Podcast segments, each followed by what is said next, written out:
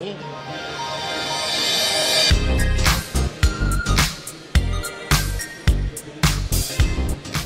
Mesdames, Messieurs, bonjour. Très heureux de vous retrouver ici en direct de la Grande Halle de Cournot dans le cadre du sommet de l'élevage. Alors, on va parler du CETA. Le CETA, c'est le débat qui fâche. Et nous, on va se poser la question, est-ce que le CETA, dans le fond, il n'est pas bon pour l'agriculture? Je suis sûr que ce n'est pas une idée qui est partagée par nos invités et en particulier François Solino. Bonjour. Bonjour. Vous êtes président de l'UPR. Et c'est vrai que le CETA, pour vous, c'est pas vraiment votre tasse de thé. Juste à vos côtés, François Chamon, bonjour. Bonjour. Vous êtes président des JADO de Savoie et vous aussi, le CETA, vous n'êtes pas vraiment positif. Non, on ne voit pas vraiment l'intérêt à un jeune agriculteur de cet accord. On aura l'occasion d'en parler. Alain Maté, vous êtes directeur général d'une entreprise qui s'appelle Kerbel. Vous proposez des produits pour aider les éleveurs, notamment dans leur métier. C'est bien ça? Absolument. Et vous, vous intervenez ici en tant qu'entrepreneur. Est-ce que pour entrepreneur, un entrepreneur de l'agrofourniture, le CETA positif ou négatif? Juste la réponse. Plutôt positif. Bon, on en parlera. Jean-Marie Serroni, vous êtes agroéconomiste et vous avez la réputation de ne pas avoir la langue dans votre poche, de ne pas faire de la langue de bois. Et j'espère que vous allez être à la hauteur de cette émission. On verra ça à la fin. et juste à mes côtés, Bastien Cochet, bonjour. Bonjour Jean-Paul. Alors vous êtes euh, journaliste et c'est vous qui allez nous raconter ce qu'ont fait les GIA encore une fois, ce matin, les GIA ont mis le bazar. Oui, alors ce matin, euh, c'était assez chaud. Euh, il y a eu une conférence donnée par euh, plusieurs députés et des représentants des agriculteurs. Et à la fin de cette conférence, en fait, le député Jean-Baptiste Moreau et le député Roland Lescure ont été tout simplement remerciés. voilà, si on peut dire les choses comme ceci. Roland Lescure a tenu à avoir une réaction. Il nous a confirmé qu'il avait quitté le sommet et il a déclaré qu'il regrette qu'une minorité agitatrice interrompe avec véhémence un débat sur le CETA, et il se dit pourtant ouvert au débat avec tout le monde, au contraire des manifestants qu'il a rencontrés ce matin.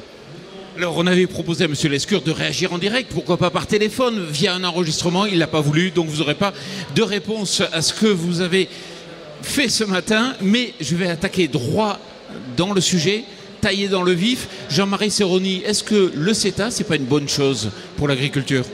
Alors, si je suis euh, on m'entend On vous entend très bien. Si je suis euh, producteur de viande bovine, si je, vois, mais je découvre pas en, étant ici, euh, tout le monde dit, ben non, il y a tous les partis, les, syndicats, ils ont des calicots, ils, ont, ils traitent les députés de, de, traîtres, je crois, hein, Jean-Baptiste, hein, il était traité de traître, etc.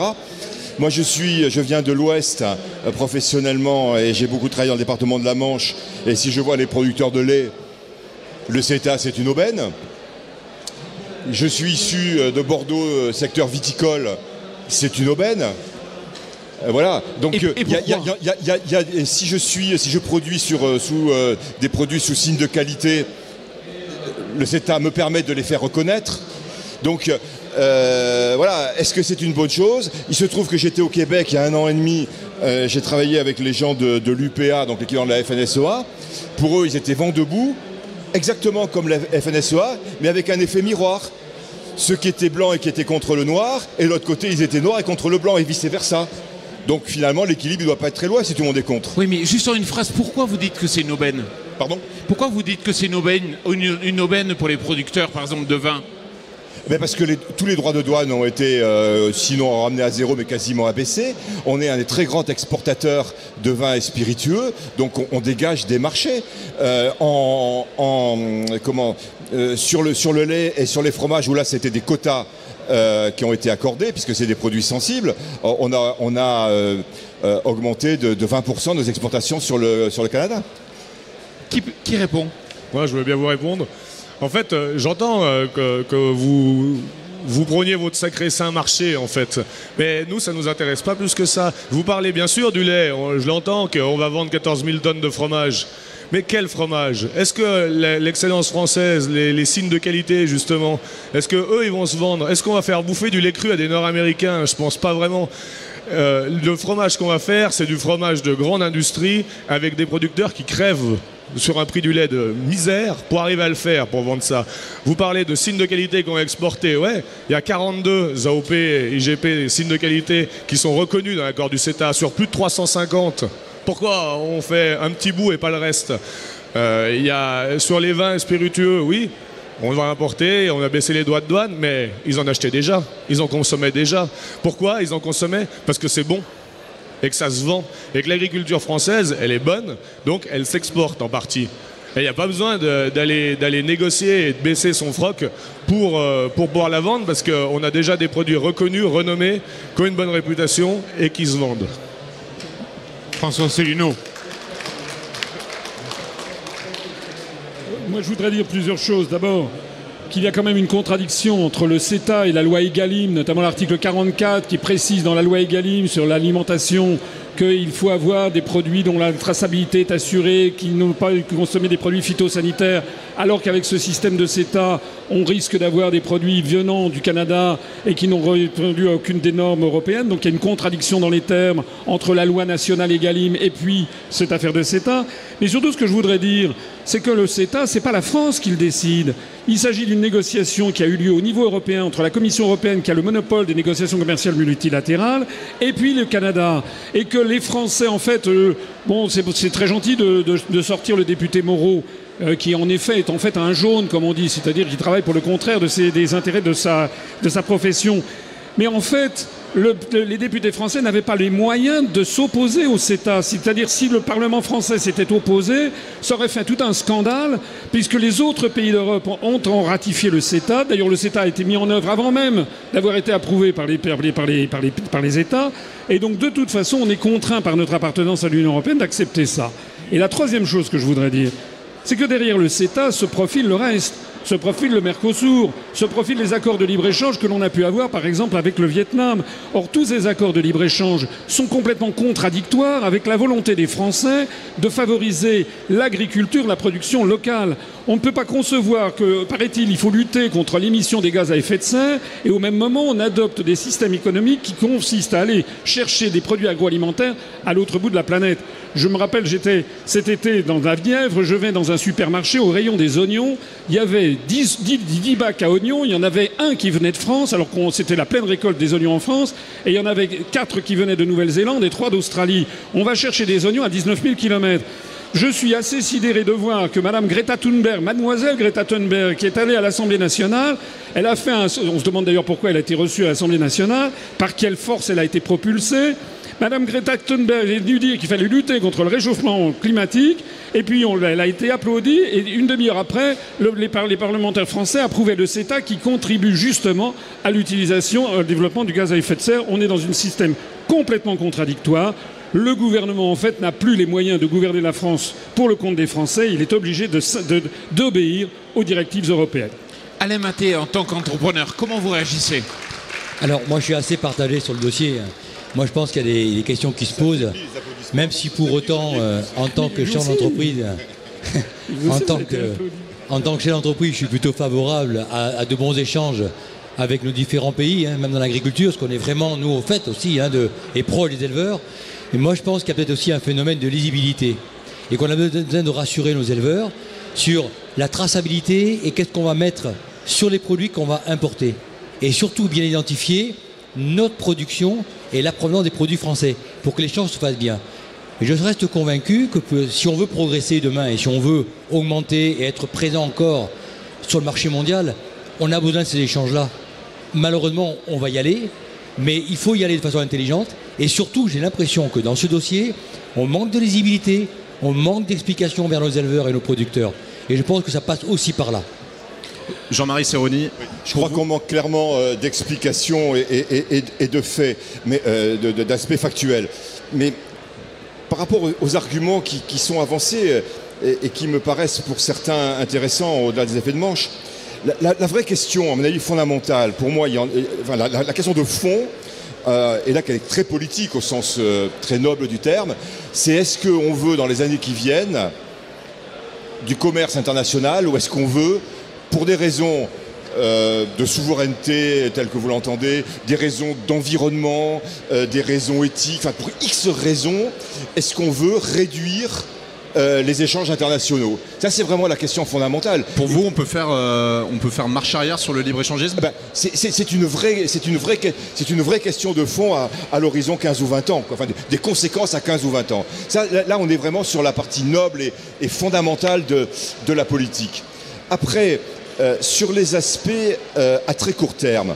Euh, j'en- J'entends un, comment j'entends et je vois cet, argument fort qui est dit n'importons pas ce que nous ne voulons pas. Enfin, tu le dis mieux que ça. Voilà, n'importez pas l'alimentation que nous ne voulons pas. Alors, pourquoi pas?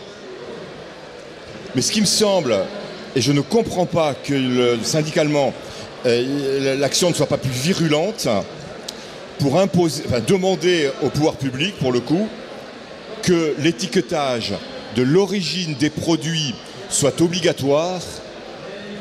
Elle l'est pour un certain nombre de produits, on l'a obtenu euh, au niveau de notamment le lait, les produits laitiers, mais qu'elle soit obligatoire, y compris et surtout pour les produits transformés, puisque c'est par là qu'on importe. Les produits d'importation en grande surface, les consommateurs, la, viande bovine d'importation, on n'en voit pas en grande surface, parce que les consommateurs ne l'achètent pas. Ne l'achètent pas. Un peu en ovin parce qu'on n'a pas le choix, mais en, bo- en bovin, on, ne le fait pas. Donc qu'on l'affiche sur les produits transformés et qu'on l'affiche dans la restauration hors domicile, parce que c'est par là qu'on importe. Et qu'après, chaque consommateur, il a la liberté. Il vote avec sa carte bleue quelque part. Il, décide avec sa carte bleue. Il est informé. Le produit est importé ou il l'est pas.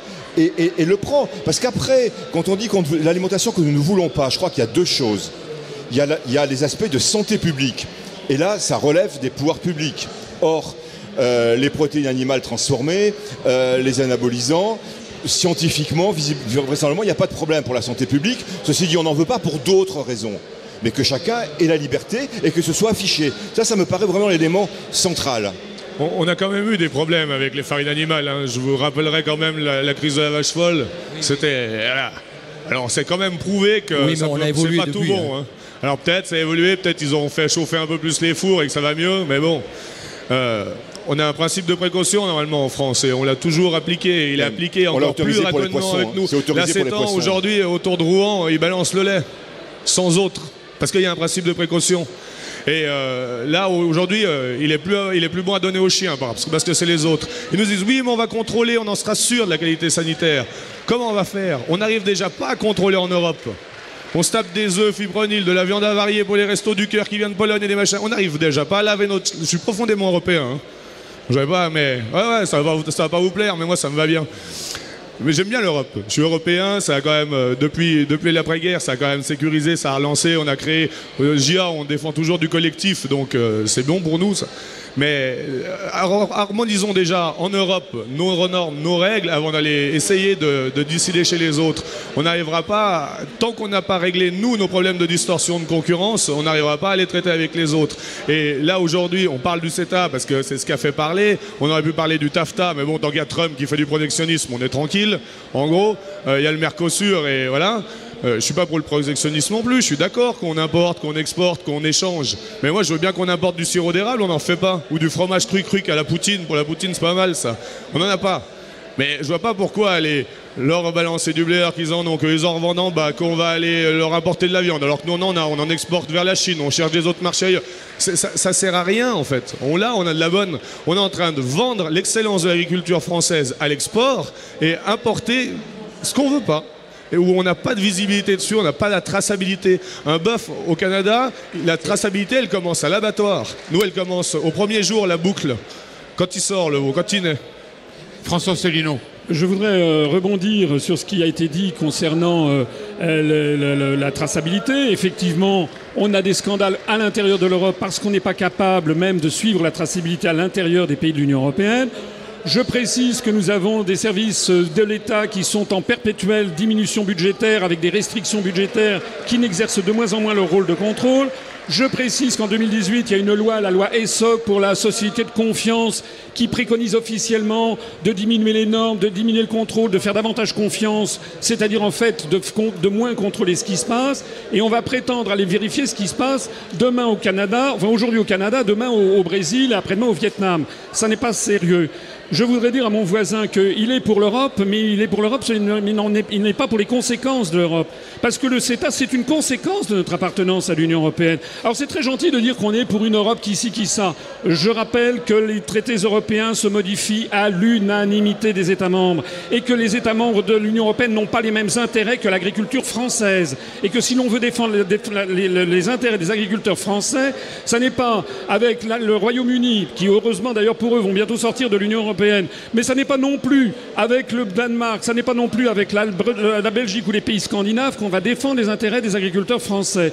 Il faut savoir que chaque année, la France donne 9 milliards d'euros de plus à l'Union européenne qu'elle n'en reçoit, et en échange de ça, on nous impose ces traités de libre-échange qui sont portés par les traités européens comme la nuée, comme la nuée porte l'orage. Allez, Maté. Alors, maintenant, vous avez posé, euh, vous avez posé les règles, hein, vous avez posé les difficultés, vous avez posé, on a bien compris. On a bien compris aussi que l'Europe, pour vous, était plutôt abstrait. On a bien compris aussi. Maintenant, quelle est votre solution? Est-ce qu'on doit se refermer sur nous-mêmes pour autant? Est-ce que pour autant, puisque c'est un problème de moyens de l'État, mais est-ce que c'est impossible de le faire? Est-ce que pour autant, on doit arrêter d'exporter et d'importer nos produits? Parce que si on n'importe pas plus de produits ou si on n'exporte pas nos produits, à un moment donné, on aura un retour. Qu'est-ce qu'on peut faire là? Eh Écoutez, je ne, comprends pas ce, je ne comprends pas cette problématique, ou plutôt je ne la comprends que trop, ça fait partie de la propagande. Sortir de l'Union européenne, ça ne veut pas dire devenir la Corée du Nord. Est-ce que la Suisse, qui n'est pas dans l'Union européenne, est la Corée du Nord? Est-ce que le Royaume-Uni, qui s'apprête à sortir de l'Union européenne, va devenir la Corée du Nord? Vous savez ce que le gouvernement britannique a fait depuis trois ans? Signer des accords de libre-échange à mutuel avantage avec de très nombreux pays du Commonwealth, le Canada, l'Afrique du Sud, l'Inde, l'Australie, la Nouvelle-Zélande, mais aussi avec des grands pays comme la Chine. Donc c'est faux, c'est mentir aux Français que de dire que sortir de l'Union européenne, ça serait se refermer, ça serait se refermer sur nous-mêmes. Oui, oui, mais. Allez-y, continuez. Il y a une manif, c'est tout, juste. Mais, monsieur Asselineau, continuez, continuez. On reprend la main. Est-ce que vous avez l'impression qu'aujourd'hui, il y a une récupération politique de ce débat? C'est-à-dire, au-delà de monsieur Asselineau, est-ce que vous pensez que la droite va surfer et monsieur Vauquier dans les allées, justement sur cette question François Chameau la récupération politique par la droite Ah bah ça, moi, moi les, guerres, les, guerres de, les guerres de parti, elles me concernent quand même assez peu. Je suis, je suis un, on, représente un syndicat apolitique et du coup, j'ai pas forcément euh, le besoin de, de comprendre ce que. Alors, le monsieur qui parle là-bas, s'il vous plaît, monsieur, monsieur, venez, non, non, venez, venez, monsieur. On comprend rien. Ah non, non, non, près du micro. ça. Bernard... Non, mais Bonjour Bernard. Est-ce que vous pouvez leur dire de. Non, non. Alors franchement, Bernard Lannes, président de la coordination rurale, vous interrompez un débat de ce type pour prendre la parole? C'est quoi ces façons? Alors, on n'interrompt rien. Excusez-moi, la voix elle va mal. Mais on ne t'entend pas Bernard. Hein. On m'entend pas Il faut parler fort. Il faut parler fort. Allez-y. Celui-là, il va mieux. Non, on m'entendait là Oui. Montez le son, il n'y a plus de voix. On est là pourquoi Regardez, on parle de loup. Le loup, c'est le problème de base. Les prix, l'endettement, la sécheresse, la PAC, les indemnités, les végans. Non, non, ce qui nous intéresse, c'est le CETA, uniquement le CETA. Le débat, c'est le CETA. Le CETA. Non, non, non, non, non, non. Allez, laissez la parole. Hop, le CETA. Hier, le ministre était là. On nous a dit que le CETA, c'était que le début. Oui. Nous, ce qui nous intéresse, c'est le Mercosur. Jérémy Dessert l'est passé tout à l'heure. On a bien discuté. On nous dit, vous inquiétez pas, ça se fera pas. C'est pas vrai. C'est pas vrai parce que les Allemands passeront des bagnoles contre de la viande. Moi, je veux redire tout simplement, nous, ce qu'on demande de coordination, c'est de la traçabilité intégrale dans la matière élaborée. C'est-à-dire que l'on dise ce qu'il y a dans les plats cuisinés afin que nous, agriculteurs, on récupère. C'est exactement ce que tu es en train de dire. Si, tu nous avais écouté, c'est ce qu'on est en train de dire. Exactement. C'est dans la traçabilité de la restauration. Je, ne pouvais pas vous écouter puisqu'on a fait le tour et, que tu hurles dans le micro. Et, on va au ministère de l'Agriculture à côté. Bon, juste, juste, juste. Je voulais féliciter les JA. Ah, oh là là, oh là, c'est mauvais signe ils ça. Ils ont dit ce matin Emmanuel Jean-Baptiste Moreau Manu Militari, Baptiste Moreau, il défend le CETA et le Mercosur. Donc tous unis. Merci. Bon, on va, on va, vous, laisser, on va vous laisser partir en silence, s'il vous plaît.